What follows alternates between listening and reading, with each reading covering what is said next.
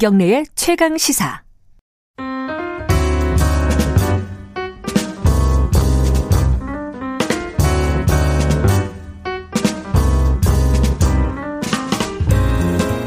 더 나은 미래를 위해 오늘의 정책을 고민하는 시간입니다. 김기식의 정책 이야기 식스센스 김기식 더 미래연구소 정책위원장 오늘도 함께합니다. 안녕하세요. 예, 안녕하세요. 네.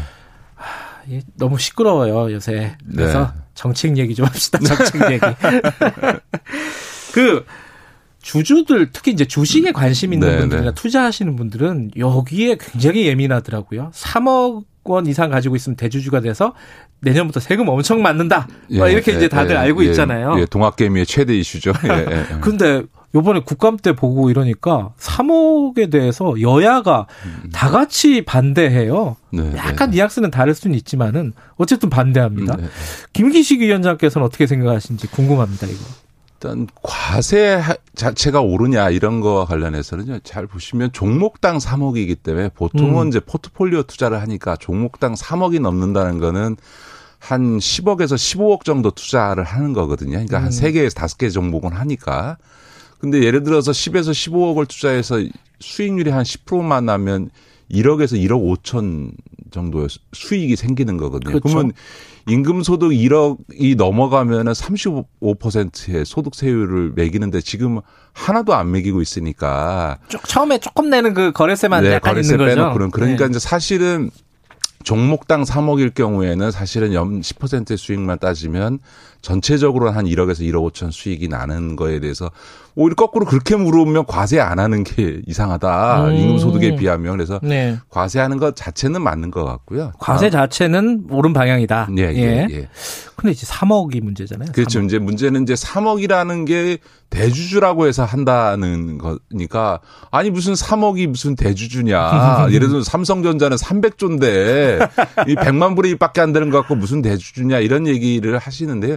제가 그 세법 전문가는 아니지만 어, 이게 개념적으로 대주주 과세라고 하는 개념 자체는 부적절해 보이는 건 맞습니다. 그런데 음. 이 문제가 되는 거는 우리는 이 자산 소득이 임금 소득보다 더 많은 경우들도 많거든요. 그러니까 그렇죠. 그러니까 그런데도 음. 불구하고 이 자산 소득에 대해서는 과세를 안 해갖고 주식이 주식 양도 차액에 대해서는 일부 대주주 빼놓고는 과세를 안 해왔던 음. 거거든요. 그러니까 이 3억이라는 거는 딱히 그 무슨 대주주라는 개념을 사용하지만 그런 것보다는 어, 주식 양도 차액에 대해서 과세를 안 하는 조건에서 일정 규모 이상만 아, 과세한다 음. 할때 그 기준이 바로 이제 어, 뭐다라고 음. 할때 이제 이 3억을 가져오기 위해서 이제 대주주라는 개념을 가져왔기 때문에 그러니까 이거는 아, 주식 양도 차익에 대해서 과세하지 않는 상황에서 벌어진 문제다라고 음. 봐야 되고요. 그래서 이제 2023년부터는 이제 과세를 다 일반적으로 하기로 돼 있지 않습니까? 예정돼 있어서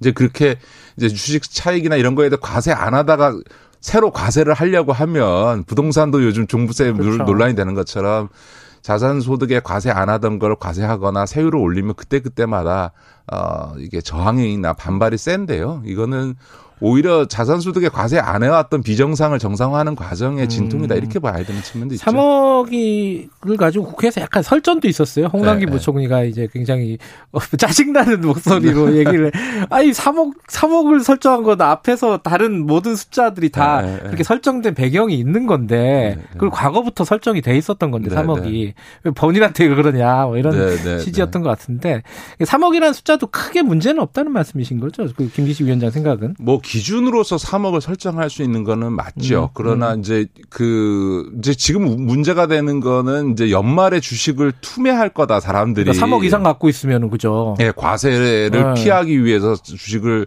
내다 팔게 되고 이렇게 투매하게 되면 이제 주가가 급락할 위험이 있다. 음. 이렇게 이제 우려들을 하시는 건데요.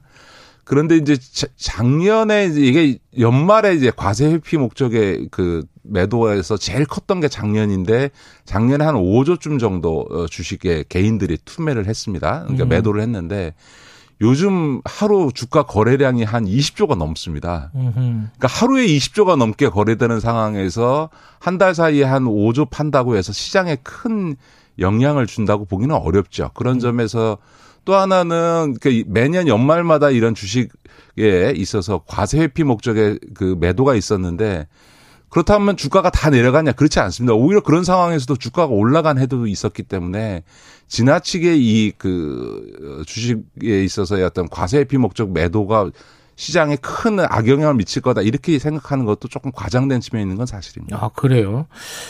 어 근데 그러면은 지금 이제 전반적으로 그 3억 이상의 대주주 에 대해서 과세를 하는 거에는 특별한 문제는 없다 이렇게 보시는 거예요? 아니 이제 그렇게만 또 볼 수는 없는 거는 그러니까 이제 정부에서는 네. 지금 이제 3억 이상 종목당 3억 이상 대주주의 과세 대상이 되는 사람들이 전체 투자자 1.5%밖에 안 된다라고 네. 얘기를 합니다만 올해 지금 이제 동학개미라 그래서 주식시장에 60조가 어, 개인들이 투자해서 들어왔고 네. 또 주가가 빠른 속도로 회복했기 때문에 사실은 이 3억 대상 이 되는 과세 대상이 되는 어, 투자자나 그 규모가 상당한 규모가 될 거는 분명하고요.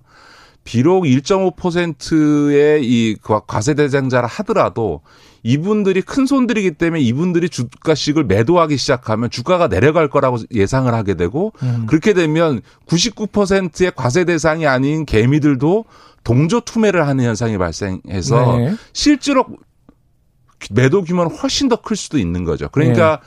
실제로 올해 10억에서 3억으로 낮추는 과정에서 주식시장에 12월 달에 상당한 영향이 있을 가능성이 전혀 없다. 이렇게 볼 수는 음. 없겠죠. 특히나 종목이 작은 뭐 천억대 이런 코스닥 소형주 같은 경우에는 일부 어, 소위 3억 이상 가진 큰 손들이 매도하기 시작하면 주가에 상당한 영향을 미칠 가능성도 음. 배제할 수는 없는 거죠. 그럼 어떤 부분을 좀 보완을 해야 되나요? 이게 왜냐면 국회에서 지금 논의되고 있는 걸 보면은 액수를 조정할 것 같기도 하고 네네. 네, 시기를 좀 조정할 것 같기도 하고 네네. 네, 뭐 여러 가지 얘기들은 나오고 있는데 어떤 방향으로 좀 가는 게 맞을까요 지금? 일단은 조금 지켜봐야 됩니다. 왜냐하면 네. 사실은 이런 그 과세 회피 목적의 매도는 일시적이고 부분적인 변수고요. 우리 증시의 저 큰 변수는 11월 대선에서 미국 대선에서 음. 어떻게 어떻게 되느냐 예를 들어서 바이든이 이겨서 불확실성을 제거할 거냐 바이든이 음. 이겼는데 트럼프가 만약 불복하는 상황에 대해서 12월까지 한 두 달 동안을 미국 대통령이 결정되지 못하는 불확실성이 증폭되면 이거는 뭐 전 세계 경제가 휘청거리겠죠. 그 다음에 예. 코로나 팬더믹이 재유행한다. 음. 이거는 이건 뭐 3억 과세 회피 목적 매도와는 비교할 수 없는 증시에 미치는 영향들이 있기 때문에 네. 이런 11월 달에 미국 대선이나 코로나 재팬더믹 문제나 이런 것들을 충분히 지켜본 뒤에 결정하는 게 맞다. 그리고 음. 또 하나는 음. 어차피 이 과세 회피 목적의 이 매도는 12월 중순 전후에서 이루어지는데 네. 이 사안은 법 개정 사안이 아니고 시행령만 고치면 되는 사안이니까 예. 그 결정만 하면 한 2주면 처리할 수 있거든요. 그러니까 음. 12월 달에 가서 결정해도 충분하다. 음. 그 더군다나 어 효과에 있어서도 12월 달에 가서 하는 게 시장이 좋으면 좋은 대로 어, 음. 어, 시장이 나쁘면 나쁜 대로 효과가 있을 거다 이렇게 봅니다. 좀 유연하게 생각하자는 말씀이시네요. 예, 예. 근데 이제 음. 다만 음. 방안도 여러 가지가 있을 수 있겠죠. 뭐 예를 들어 과세 시기를 조금 유예하는 뭐 예를 들어서 2023년도 양도 소득세 주식에 대해서 일반적으로 과세하니까 그때 가서 하자 이렇게 할 수도 있고요.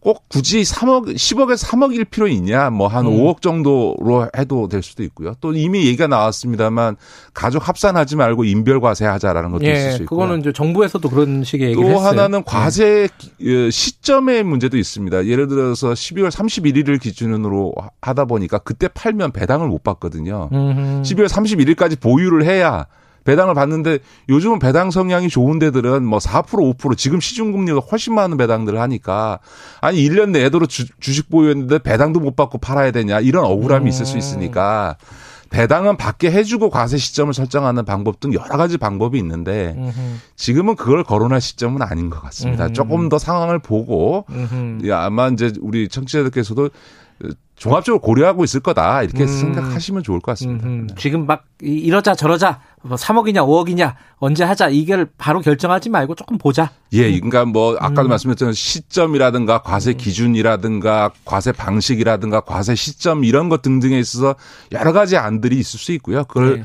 뭐 종합적으로 할 수도 있고 그 중에서 어떤 걸 하나를 선택할 수도 있는 거기 때문에 음. 다만 그 시기는 11월 오히려 더 큰 증시의 변수가 되는 미국 대선이나 코로나 재확산 이런 것들을 지켜보고 예. 12월 달에 가서 결정하면 되니까 우리 어, 개미들 깨서들 너무 이렇게 심리적으로 크게 동요하지 마시고 음. 조금 상황을 지켜봐 주시면 좋을 것 같고 우리 기재부도 저는 충분히 이해는 됩니다. 이게 왜냐하면 2018년도에 법을 국회에서 개정해 준 아, 그렇죠. 거고요. 3년 전에 이미 예고된 건데. 기재부 입장에서는 억울하죠. 아, 이거 게. 왜 우리 보고 뭐라 그러냐 이럴 수 있는 거잖아요. 그런 네. 점에서 정책의 일관성이나 이런 측면에서 기재부 입장을 이해는 하는데 기재부도 올해는 특수한 상황들이 있지 않습니까? 이제 음. 코로나 상황이고 동학 개미들이 주식 시장을 지키기 위해서 들어왔는데 원칙도 좋지만 시장 상황을 봐가면서 유연하게 대처하는 음. 것도 충분히 고려할 수 있다. 그런 점에서는 좀 전 기재부도 좀 유연하게 이 상황을 보면서 좀 결정할 수 있다라는 좀 유연한 태도를 취하는 게 좋겠고 예. 우리 개미들께서도 너무 이렇게 막 어, 몰아치듯이 해서 이렇게 뭐 빨리 결단해라 그러니까 되게 이럴. 필요는 없다 이렇게 봅니다. 네, 네. 그 양선식 님이 청취자분이 이 문자를 보내주셨어요. 개미는 몰빵을 하지 포트폴리오 투자 안 한다. 그래서 3억이 문제가 되는 거다. 이렇게 말씀하셨는데, 아유, 그럼 몰빵하면 안 되는데, 그죠? 네, 포트폴리오 해야 몰빵 하시는 되는데. 분들도 있는데 절대로 몰빵하지 마시고요. 음. 그 주식에 있어서는 사실 우리나라가 직접 투자 비율이 너무 높습니다. 그래서 이제 외국은 다 어, 간접 펀드, 펀드. 그 네. 펀드를 통한 간접 투자가 많은데 개미들이 직접 투자 비율이 높은데 어, 직접 투자하신 분들께 제가 전직 금감원장으로서 말씀드리면 반드시 포트폴리오 투자를 해야 됩니다. 네. 반드시. 그러니까 예, 네. 예, 몰빵해서 큰 수익이 날 수도 있지만 그게 지속되는 경우는 거의 없습니다. 그리고 맞아요. 그 대박의 기억을 갖고 주식 투자하시다가는 나중에 다시 쪽박 차는 수가 있기 때문에 늘 일정한 비율로 음. 네다섯 종목 이상 이렇게 좀, 어, 좀 부- 그러니까 분산시켜서 하는 게 좋고요. 예. 대개 몰빵하시는 분들은 주식 투자 규모가 작습니다. 뭐 몇 천만 원 내가 음. 여윳돈 있는데 한 2천만 원, 2천만 원 있는데 이걸 뭐 분산시켜서 할 게 없잖아요. 뭐 1, 200만 원씩. 그러니까 한 종목에 넣는 경우는 있는데 3억 이상 되는 돈을 한 종목에 넣는 경우는 그 그건 정말 투기적인 거죠. 그렇죠. 네. 투기적이기도 하고 어떻게 보면은 조금 어리석은 투자일 수도 있는 거고요. 그죠? 네, 뭐 적절하지 않은 투자다. 음. 네. 어, 금, 전직 금감원장으로서 말씀을 들었습니다. 근데 이 얘기는 오늘 조금 한마디라도 좀 들어봐야 될것 네. 같습니다. 옵티머스 라임 사태가 어, 굉장히 뭐 여러 가지 갈래로 시끄럽습니다. 이제 정관계 로비 의혹도 네, 네, 있고 네, 네. 그리고 애초에 뭐 그 금감원이 왜 이거를 제대로 네, 감독하지 네, 네. 못했느냐 이 부분도 있었 있잖아요. 네, 네, 네. 여러 가지 이제 갈래들이 있는데 어떻게 보세요? 이 사태의 핵심은 뭐라고 보십니까? 이 사태의 원인과 핵심은 2015년도에 금융위가 한 사모펀드에 대한 규제 완화 조치이고 음, 그 규제 완화를 하- 하면서 최소한 했어야 될 사후 감독 시스템을 정비하고 네. 금감원의 그런 권한을 부여했어야 되는데 그거를 이 사건 터질 때까지 계속 금융위가 막아왔다는 겁니다. 저는 음, 이 사건과 관련해서 국민들 저 관심이 높은 정관계 로비 의혹은 철저히 수사에 따라서 네. 위법 사실이 있으면 그 누구라도 반드시 사법 처리해야 된다고 봅니다만 네. 사실은 이 정관계 로비 의혹에 대한 국민적 관심이나 언론의 관심 때문에 이 사건의 본질이 지금 음, 어 회피돼 있는 거죠. 은폐돼 음. 있고 그 과정에서 웃고 있는 건 지금 금융위 모피아들인 거죠. 사실은 이 사태의 원인은 금융위가 다 만들어 어, 낸 거거든요. 아하. 그러니까 예를 들어서 제가 전에도 그런 말씀을 드렸던 것 같은데 그 범죄자가 이제 경제적인 이익, 소위 돈을 네. 벌기 위해서 위법 행위를 하는 유혹을 느낄 수 있는데 그게 한 명이 했으면 그, 나- 그 사람이 나쁜 놈인데 한 명이 아니고 이, 여- 지금은 라임이나 옵티머스 연이어서 발생하고 있고 아마 더 발생할 가능성이 네. 높습니다. 그거는 그들 개개인들의 범죄 행위가 문제가 아니고 그들이 그렇게 할 수 있는 제도적 시스템적 허점을 만들어낸 것이 음. 문제인 거죠. 다시 말해서 라임도 옵티머스 프라임 이 어, 그러니까 옵티머스 자, 그 자산 운용 이 둘 다가 다 2015년도 사모펀드 규제 완화 이후에 음, 발생한 일인 거거든요. 그러면 그 원인은 2015년도 규제 완화에서 문제가 있었다고 음, 봐야 되는 거죠. 그런데 이제 정작 그 책임을 져야 될 지금 금융위는 다 빠져 있고 음, 그 사실은 이제 정치권의 로비 의혹만 지금 불거져 있고요. 금감원도 물론 전도 그 불- 문제가 불거진 뒤에 신속하게 좀 더 어 그 조사를 했었으면 좋았다고 생각합니다만 우리 청취자께서 아셔야 될 게 금감원이 사실은 권한이 거의 없었습니다. 음. 이 사모펀드와 관련해서는 그 투자자가 누군지를 들여다볼 권한은 지금도 없고요. 네. 그, 그 내용을 들여다보는 것 자체가 사모펀드의 사, 이 어떤 활성화, 산업 발전을 저해한다고 해서 음. 금융위가 계속 못하게 막아왔던 거거든요. 음. 그러니까 금융위가 막 예를 들어 금융 아 금감원 직원이 누군가 뭐 로비로 돈을 받았다 이러면은 그거는 뭐- 수사해 갖고 당연히 엄벌에 네네, 쳐야 그렇죠. 되지만 네. 지금 상황을 금감원에게 모든 책임을 막 밀어버리는 이것도 네. 좀 문제가 있다는 거네요. 그죠? 그 금감원에게도 뭐 책임이 없다 할 수는 없겠죠. 문제가 불거진데 않으면 어떻게든지 간에 빨리 조사해서 빨리 문제를 처리를 했어야 된다라고 할 수 있을지 모르지만 이 불법 행위가 발생하게 된 음. 배경은 사실은 2015년도 금융위가 주도한 규제 완화와 그것에 대해 따라서 금융감원에서 계속 감독 권한을 달라라고 네. 했는데 그걸 막아왔던 것에서 음. 이 문제가 발생 한 거죠. 근데 이제 그거에 대한 책임 추궁은 지금 그러니까요. 아무도 안 하고 있으니까 얼마나 지금 그 가슴을 쓸어내리면서 있겠어요. 어, 진짜 그 뒤에서 웃고 있는 그죠? 네, 뒤돌아서 네, 웃고 네, 있는 네. 그런 상황일 수도 있겠는데 그러면 어떻게 해야 되는 거야? 이 책임도 물어야 되는 거고 제도도 개선을 해야 되는 거잖아요. 어떤 방향으로 예, 예. 가야 돼요? 아니 지금은 이제 책임 추궁은 저는 뭐 가장 강력한 권한을 갖고 있는 검찰에 나섰기 때문에 네. 검찰의 수사가 제일을 통해서 엄정하게 사법 처리하는 게 제일 우선일 것 같고요.